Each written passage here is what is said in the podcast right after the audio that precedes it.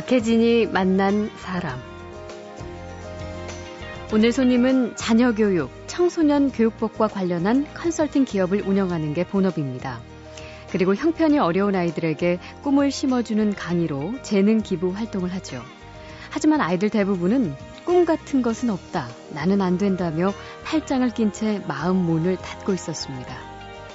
첫 대면을 했을 때 요즘 말로 네 맘대로 하세요. 음. 어, 또는 아, 난 포기한 사람이잖아요. 네. 저 상관 말아주세요. 음. 그런 식의 태도로 수업에 임했어요. 네. 어, 다 태도가 사장 태도. 뒤로 아주 젖히고 음. 다리 꼬고 그냥 나 상관 말고 너 하고 싶은 것대로 해. 음. 아이들과 진심을 나누려면 먼저 나의 이야기를 들려줘야 했습니다. 그래서 꺼내기 힘든 어린 시절의 기억을 고백했죠. 어렸을 때 저희 아버지께서 어머님을 매일 때렸어요. 오라버님들이 세 분 계셨는데 네. 아버지께서 오라버님들도 참 많이 때렸어요. 음. 매일 밤 울었어요. 매일 밤 이불을 뒤집어 쓰고 울고 아버지께서 술을 드시고 매일 어머니 힘들게 하다 보니까 하나님 당신이 살아 계신다면 우리 아버지를 빨리 데려가 주세요라는 네. 말도 안 되는 기도까지 했던 기억이 있어요. 그 정도로 어린 나이에 아주 너무 힘들었어요. 열심히 살았던 시간이 곧 꿈의 자산이 된 주인공. 잠시 후에 만나죠.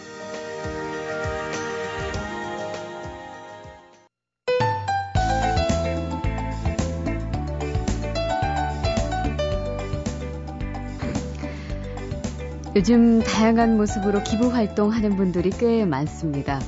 예전엔 돈이나 물품을 주는 게 기부라고 생각했지만 요즘엔 자기가 잘 하는 일을 활용하는 재능 기부가 활발해졌죠. 오늘 모신 분은 학습 코치법이나 코칭 부모를 양성하는 청소년 교육, 커뮤니케이션 전문가인데요. 최근 형편이 어려운 중고등학생들을 대상으로 강의 기부를 하고 있습니다. 어, 환경이 그렇게 원만하지 않은 아이들에게 꿈을 이야기한다. 피상적인 얘기라면 아이들이 귀담아 듣지 않기 십상이지만 본인 스스로가 녹록치 않은 젊은 날을 보내면서 아주 씩씩하게 삶을 개척한 경우이기 때문에 그 경험담으로 학생들의 마음을 움직이고 있습니다. 그 주인공 정린 커뮤니케이션의 정린 대표 만나겠습니다. 어서 오십시오. 네, 안녕하세요. 네, 반갑습니다. 네. 소리가 아주 짧게 들었지만 참 좋으네요. 감사합니다.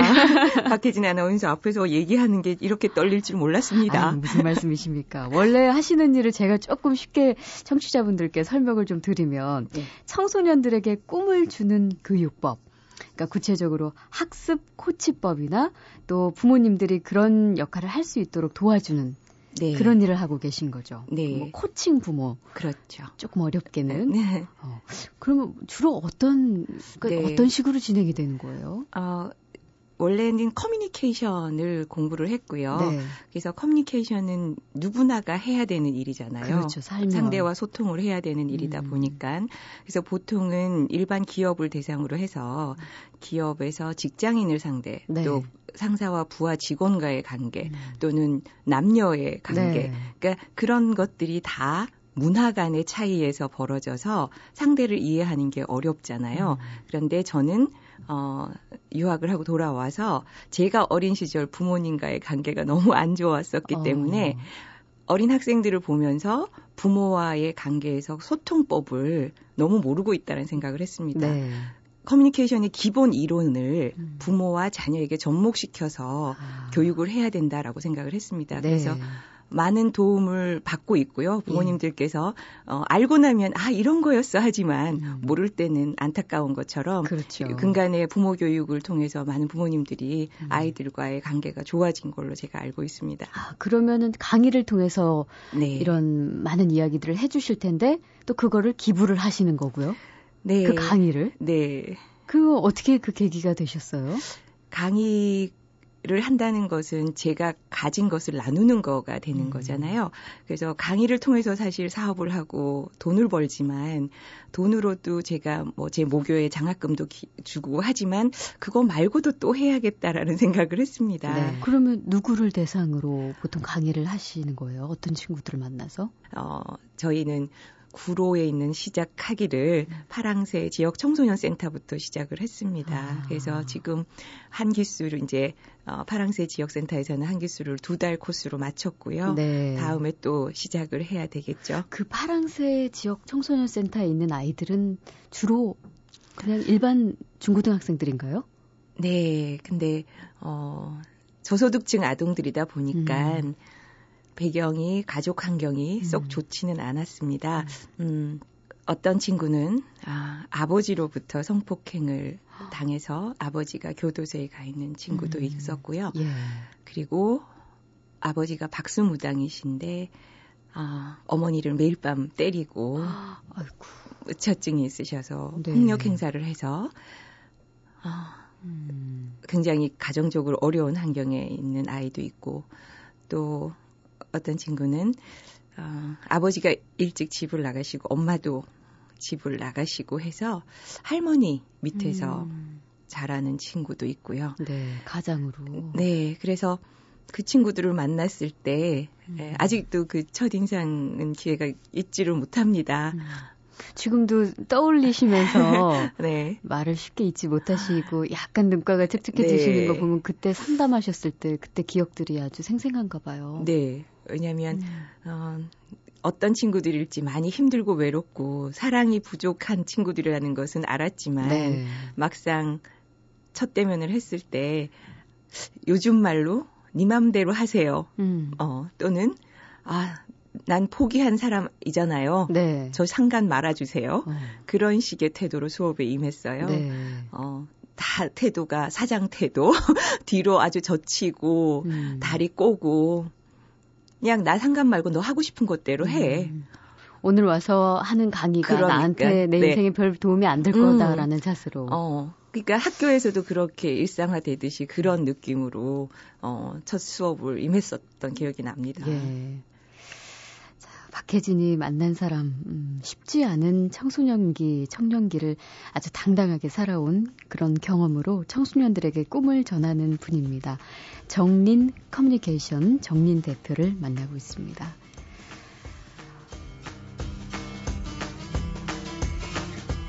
네. 저 오늘 강의 있어서 눈썹도 붙이고 그랬어요. 어, 그래요? 그러니까 몇 시에 있으세요? 강의 가면 커서 네. 이렇게 좀 예뻐 보여야 돼서. 오늘 어디서 하세요? 오늘은 원당에 예, 음. 한 100여 명 모이신다 그래서. 어, 오늘은 그러면 어떻게 부모님 대상이에요? 아니면 학생? 부모님 대상. 부모님 대상? 네, 네, 부모님 대상. 박혜진이 만난 사람. 아니, 그 시큰둥하고 정말 딱 봤을 때 희망이 없을 것처럼 보이던 그 아이들에게 네. 어떻게 그런 강연을 진행하시고 뭔가 변화를 이끌어내셨나요? 어, 이 프로그램의 시작 근간은 예. 누군가에게 사랑을 주면 음. 그 사랑은 결실을 맺는다라는 믿음인 거죠. 네. 부모와 자녀 관계도 그 누구보다도 사랑하지만 그 사랑의 표현이 잘못됐기 때문에 음. 상대에게 전달되지 않고 제대로 효과를 발휘하지 못하는 것처럼 음. 이 프로그램을 통해서 아이들에게 매주 한 번씩 만나면서 네. 너희들이 얼마나 가치 있고 너희들이 얼마나 귀한 존재인가를 음. 알게 해주는 것이 중요하고 네.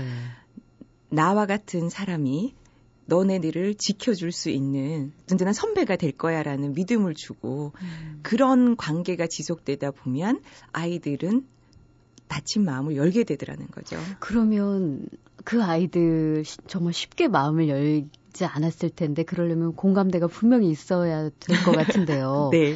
초반에 그런 말씀 하셨잖아요. 실제로 정린 대표께서 어린 시절에 부모와 음, 네. 나와의 관계에 그렇게 행복하지 못했다. 네. 상처가 있다. 바로 그런 점들이 어쩌면 어, 이 아이들과 대표 간의 어떤 네. 끈을 이어준 어떤 고리가 됐을 것 같은데 네. 그 얘기 좀 해주세요. 어렸을 때 저희 아버지께서 어머님을 매일 때렸어요. 예. 어렸을 때는 이유도 몰랐죠. 음. 오라버님들이 세 분 계셨는데 네. 아버지께서 오라버님들도 참 많이 때렸어요. 음. 막내 오라버니하고 제가 다섯 살 차이가 나는데 아버지는 저를 참 예뻐하셨겠죠. 네. 그럼에도 불구하고 저는 아버지는 피해를 주는 음. 가해자다라고 생각을 했기 때문에 어린 마음에 아버지께서 저를 아무리 예뻐하셔도 음. 가족 모두를 힘들게 하는 아버지를 되게 미워하고 원망했습니다. 네. 그래서 어, 매일 밤 울었어요. 매일 밤 음. 이불을 뒤집어 쓰고 울고 아버지께서 술을 드시고 매일 어머니 힘들게 하다 보니까 생활을 이끌어 가시는 분도 어머님이셨고 그렇군요. 저를 뱃속에 가지면서부터 장사를 시작해서 음. 어, 밤늦게까지 시장에서 일하고 돌아오시면 노란 봉투 있죠. 붕어빵도 담아 오시고 네. 시장에서 떨이 하는 음식들을 사가지고 오셔서 10시, 11시에 저를 음. 먹여주시던 그것만이 이제 저에겐 행복한 음. 시간이었고 그 이외의 시간은 너무 안 행복했던 거예요. 네. 물론 저를 둘러싼 많은 사람들이 저를 바라볼 때 그렇게 제가 힘들었을까라고 생각을 했을 그러게요. 것 같아요. 근데 저는 그때는 음. 죽을 것 같았어요. 그래서 제가 요즘 아이들을 만나면 아무리 환경이 좋아도 그 아이가 겪고 있는 내면의 생각은 아무도 몰라요. 네.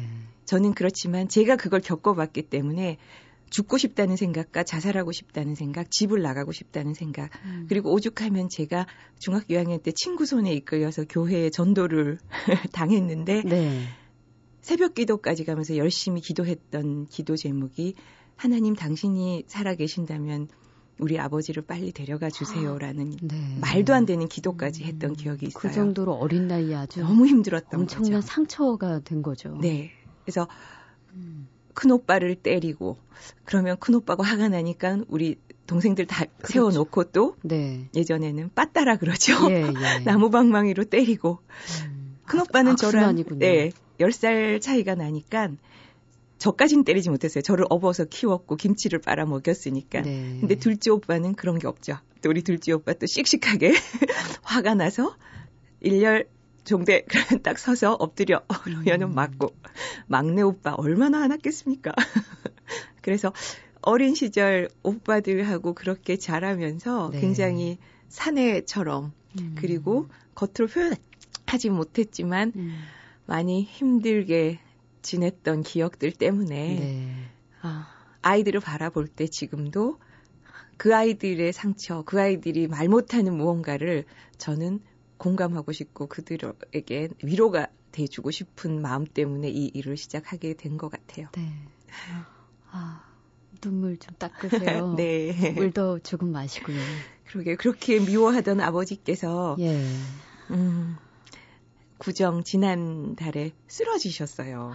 뇌경색과 치매가 같이 오셨는데 정말 힘들었어요. 유학 생활하면서 많이 아버지에 대한 미움을 없앴다고 생각하고 원망을 없앴다고 생각을 했는데 아버지께서 저렇게 팔순 잔치를 넘기시면서까지 늘 건강히 욕을 하면서 네. 여전히 어머님한테도 소리 지르시고 야단치고 욕하고 그러시거든요. 그런 아버지 정말 돌아가시는 순간까지 무섭고 욕하는 아버지일 것 같았는데 아 그렇게 병원에 계시는 모습을 보면서 너무 마음이 아프고 네. 아 정말 딸년으로서 내가 해드린 게 너무 없구나라는 음. 생각 때문에 최근에 사실 많이 울었어요. 음. 많이 울고 많이 죄송해하고 네. 저런 모습으로 얼마나 사실지는 모르지만 너무 오랜 세월을 제가 아버지를 너무 많이 원망하고 음. 세상에 반은 남자고 반은 여자일 텐데 아버지 모습을 보면서 세상 남자들을 신뢰할 네. 수 없었고 그렇게 평생을 피해받고 학대받으면서도 자기 인생을 개척하지 못하는 어머니를 보면서 음. 또 한 번 왜 여자는 저렇게밖에 못 살아라는 예. 신뢰를 가질 수 없는 그래서 제가 10대와 20대 인생을 돌이켜 보면 너무 많이 원망하는 세월로 지금은 사람들이 보면 되게 아 우아하다고 얘기도 하고 되게 행복해 보인다고 네. 얘기하는데 오, 워낙 웃는 인상이시고 네. 눈도 참 예쁘셔서요. 네 어릴 때는요 어려움이란 거 없을 것 같이 느껴져요. 굉장히 어릴 때는 죽고 싶다는 생각만 했기 때문에 음. 어머니께서 늦게 돌아오시는 그 누런 봉투 안에 음식물을 저 혼자 다 먹었어요. 애정 결핍이었죠. 네. 그래서 제가 지금 160도 안 되는 키에 68kg까지 나갔어요. 네. 예, 상상하지 못할 텐데 굉장히 뚱뚱했고 음. 대학교 때까지도 그래서 초등학교, 중학교, 고등학교, 대학교 때 친구까지 저를 지금 보면 못 알아볼 거예요. 예. 그래서 인생 역전이 굉장히 많았다고 볼 수 있을 것 같아요. 그러네요. 지금 단 몇 분 새에 사실 그간의 삶의 이야기를 이렇게 이야기해 주셨지만 그매 순간순간을 버텨야 되는 그 때에는 얼마나 힘들었을까 제가 감히 상상도 못할 텐데요. 그래도 그런 일들이 네, 지금 하시는 일에 많이 도움이 되죠. 아주 단단하고 네. 이렇게 굳건한 어떤 그 지지대 같은 것 예, 같아요. 그런 네. 역할을 했는데 그럼 실제로 아까 말씀하신 그런 비슷한 환경 속에 있는 아이들 혹은 다른 이유로 마음의 아픔과 미움과 화로 가득 찬 아이들 볼 때 그런 자신의 이야기를 좀 털어내시면서 네. 공감대를 형성하세요. 어, 그게 가장 큰 것 같아요. 가장 큰 아. 효과이자, 어, 제 스스로도 그 아이들에게 다가갈 수 있는 방법은 음. 지금 제가 비춰지는 그 모습으로는 아이들에게는 네. 웃기는 소리 하네. 음. 아, 잘났어 그래. 너 잘난 척 그만해. 음. 너 그런 소리 많이 들어봤거든. 음. 이런 얘기밖에 안 들리겠죠. 그렇죠. 그런데 제가 제가 어린 시절을 어떻게 겪었고 그리고 그때부터 지금까지도 음. 여전히 벼랑 위에 서 있는 사람으로 살아간다는 이야기를 하면 음. 그 아이들은 눈빛이 달라지고 앉은 자세가 달라져요. 네. 그래서 그럴 때 공감이라는 느낌, 그럴 때 제 가슴이 벅차오르는 그 순간이라고 얘기할 수 있어요. 네. 예. 자, 박혜진이 만난 사람, 음, 쉽지 않은 청소년기, 청년기를 아주 당당하게 살아온 그런 경험으로 청소년들에게 꿈을 전하는 분입니다. 정린 커뮤니케이션 정린 대표를 만나고 있습니다. 오빠는 내게 좋은 사람. 너도 내게 좋은 사람. 결국은 사람이 재산이야. 사람 참 좋다.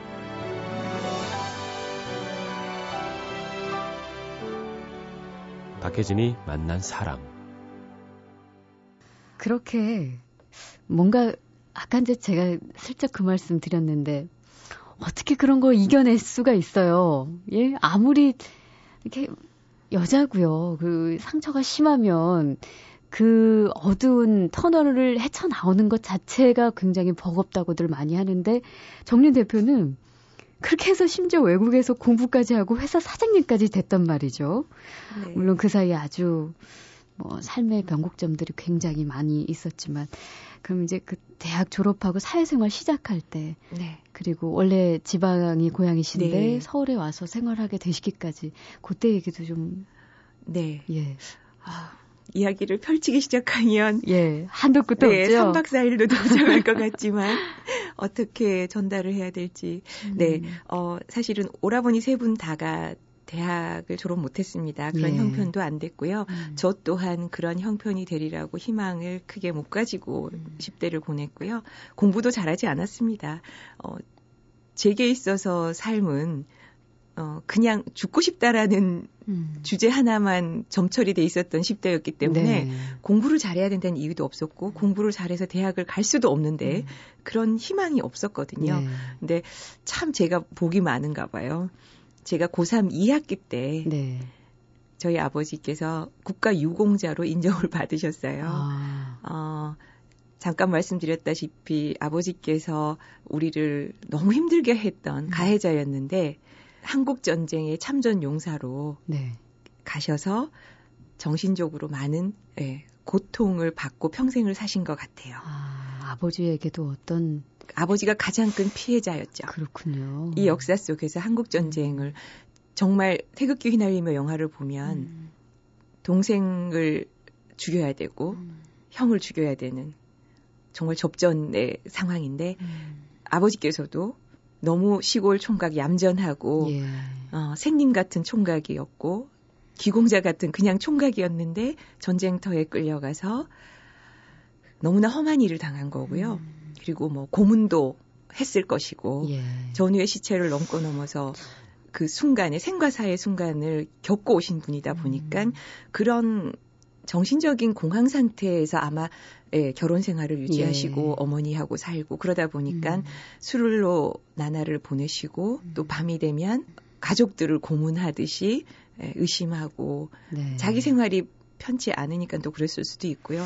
그 어쨌든 시절 아버지의 아버지도 역시 피해자였다라는 거 가장 큰 피해자죠. 그거를 이해하게 되신 거네요. 그렇죠. 네. 음. 그런데 그 제가 고등학교 2학년 때 그나마 제가 대학을 갈 수 있구나. 음. 유공자 자녀는 네. 모르시겠지만 어 대학을 갈 수 있고요. 네. B학점 이상 되면 장학금도 4년제 다 받을 수 있어요.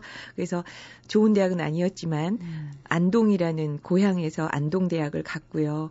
어, 여전히, 어, 서울로 유학 오는 형편은 안 됐었고, 뭐 음. 공부도 잘하지 못했었고, 그래서 선택한 게 이제 철학과였고, 예. 예, 어릴 때부터 삶과 죽음에 대해서 많은 걸 고민했기 때문에, 너무 어린 시절부터 네. 삶으로 느끼셨기 때문에 그래서 그 공부를 하면서 가장 행복했던 것 같아요. 음. 그래서 제게는 감사한 시절이었고, 하지만 아시다시피 철학과 나와서 직장 생활하기는 너무나 어렵고, 예. 그렇지만 제가 대학 생활을 해 보니까 가족 중에서 가장 혜택받은 사람은 음. 나한 사람이다. 그렇다면 내가 가족들을 먹여 살려야 된다라는 예. 어, 나름의 역사적 사명을 띠고 음. 서울로 올라왔고요. 음. 서울로 올라와 보니 무엇을 할 수 있었겠습니까? 음. 그래서 굉장히 많은 직업을 전전했고요. 아, 그래요? 네. 뭐, 뭐, 뭐 하셨어요? 아. 무작정 오신 거기 때문에 얼마나 네. 힘드셨겠어요? 무작정 올라와서 저희 막내 오라버님이 계시기도 했고 했는데 한 이사를 굉장히 많이 다녔고요. 예. 고시원 독서실 안 살아본 것 없고 음. 어, 친구 사무실에 가서 부탁해서 어, 직원들 다 퇴근하면 음. 거기에서 책상 위에서 욕 깔고 자는 야, 어, 겨울은 근데 너무 추워요. 춥고 예, 회사에서는 무섭기도 하고 예, 히터 히팅 시스템이 없어서 그러니까 그런 생활을 하고 그래서 약 거처 자체가 친구 사무실 책상 네, 위였군요. 네. 그렇게 그러면 돈을 좀 벌어야겠다는 생각을 정말 그게 가장 절실했었어요. 그 제일 먼저 뭘 하신 거예요? 가장 절실했고 어, 약국에서 약국 판매원 아르바이트처럼 예. 했고 레스토랑에서도 뭐 캐시어도 하고 뭐 서빙도 해보고 음. 그러면서 아 돈 벌어야겠다라는 욕구가 강하니까요 어, 책을 팔아야겠다. 책이요? 네.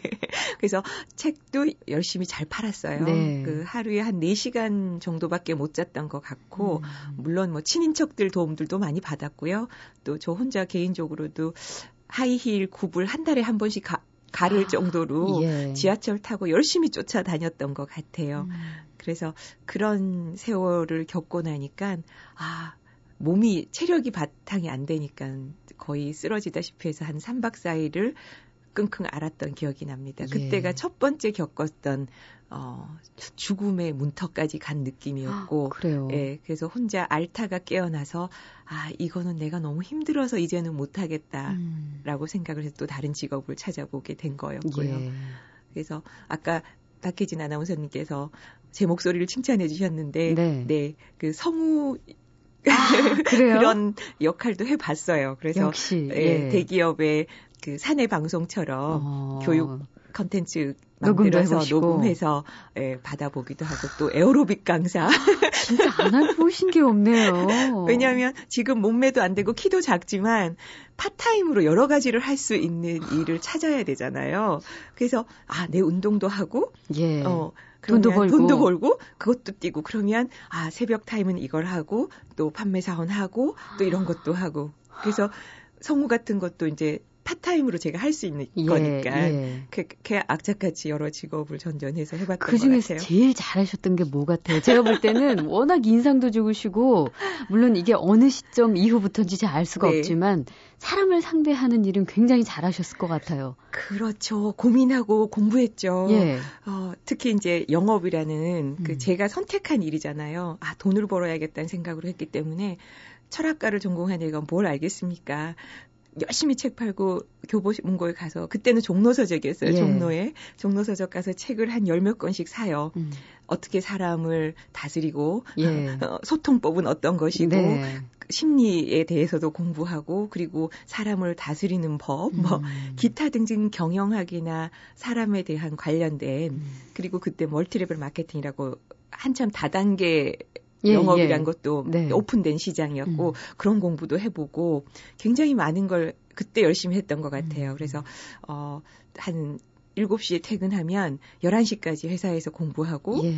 11시에 전철 타고 집으로 귀가해서 새벽 1시에 자면 5시에 깨서 6시에 다시 집에서 나오는 거죠. 20대 네, 20대 완전 중반에. 산전, 수전, 수중전, 공중전에 뭐, 뭐, 연애 같은 건 그 시절 완전 사치였겠네요. 사치였죠. 정민 대표에게는. 네.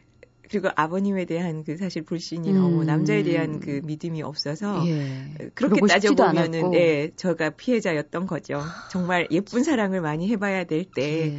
어, 먹고 사는 일에 너무 몰입했던 시기였던 것 같아요. 음. 자, 박혜진이 만난 사람, 음, 쉽지 않은 청소년기, 청년기를 아주 당당하게 살아온 그런 경험으로 청소년들에게 꿈을 전하는 분입니다. 정린 커뮤니케이션 정린 대표를 만나고 있습니다. 박혜진이 만난 사람.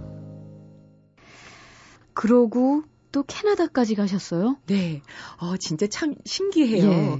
정말 먹고 사는 게 힘들어서 정말 김밥 한 줄 그리고 3,000원, 4,000원짜리 하는 밥 한 그릇을 음. 누군가가 사주면 그것이 너무 귀하게 느껴질 때였는데 어느 정도 고생을 하면서 28, 9이 되니까 주변에 부자들이 많이 생기기 시작하는 예, 거예요. 예. 부자들이 많이 생기니까 부자들은 밥 먹는 것이 걱정이 아닌 분들이시더라고요. 네, 네. 그렇죠. 예. 그리고 다 서로 밥값을 내겠대요. 음, 어. 아, 그래서 제가, 오, 부자들하고 노니까 밥값이 절약되는구나. 예. 아, 그러면 나도 열심히 더 노력해야겠다. 음. 그런 생각을 했는데, 그때 평창동에서 파티가 있다 그래서 우연찮게 초대를 받았어요. 예. 평창동 파티에 갔는데, 저는 그때 깜짝 놀랐어요. 왜요? 사실, 안동 시골 처녀가 음. 스물다섯, 스물여섯에 피자를 서울에 와서 처음 먹고 설사를 예. 삼일간 했었거든요. 예, 예. 처음 먹어봐서. 네. 설사를 삼일 하고, 아, 창피해, 그러고, 음, 예. 서울말 쓰면서 막 노력했었던 그 시절이 있었는데, 음. 그리고 한 시간씩 버스를 기다리면서 눈 오는 날 추위에 호호 손 불면서 프라이드 빨간 차 몰고 가는 여자가 제일 부러웠는데, 예. 이제는 고생 끝에 음. 엑셀 중고차도 하나 사, 샀는데, 예. 부자들이 파티하는 곳에 가봤더니 셰프라 그러죠. 하얀 모자를 쓰고 요리를 해주는 분이 파티장에 있고 자, 저희가 그 다음 이야기는 너무 궁금하지만 지금 오늘 시간이 다 돼서 안동 아, 시골 처녀가. 평창동 그 파티에 가게 된 이야기. 네. 지금 굉장히 흥미로운 지점에서 제가 끊어서 정말 죄송한데 그 이야기를 내일 이어서 가도록 하겠습니다. 네. 내일 한 번 더 나와 주실 수 있죠? 네, 감사합니다. 아이고 제가 너무 많은 말을 했습니다. 아닙니다. 지금 저도 완전 폭 빠져서 얘기를 듣던 중이라 내일 더 많은 질문들이 있거든요. 네. 내일 다시 정민 대표 만나서 이야기 이어가도록 하겠습니다. 네. 오늘 네, 감사합니다. 고맙습니다. 박혜진이 만난 사람.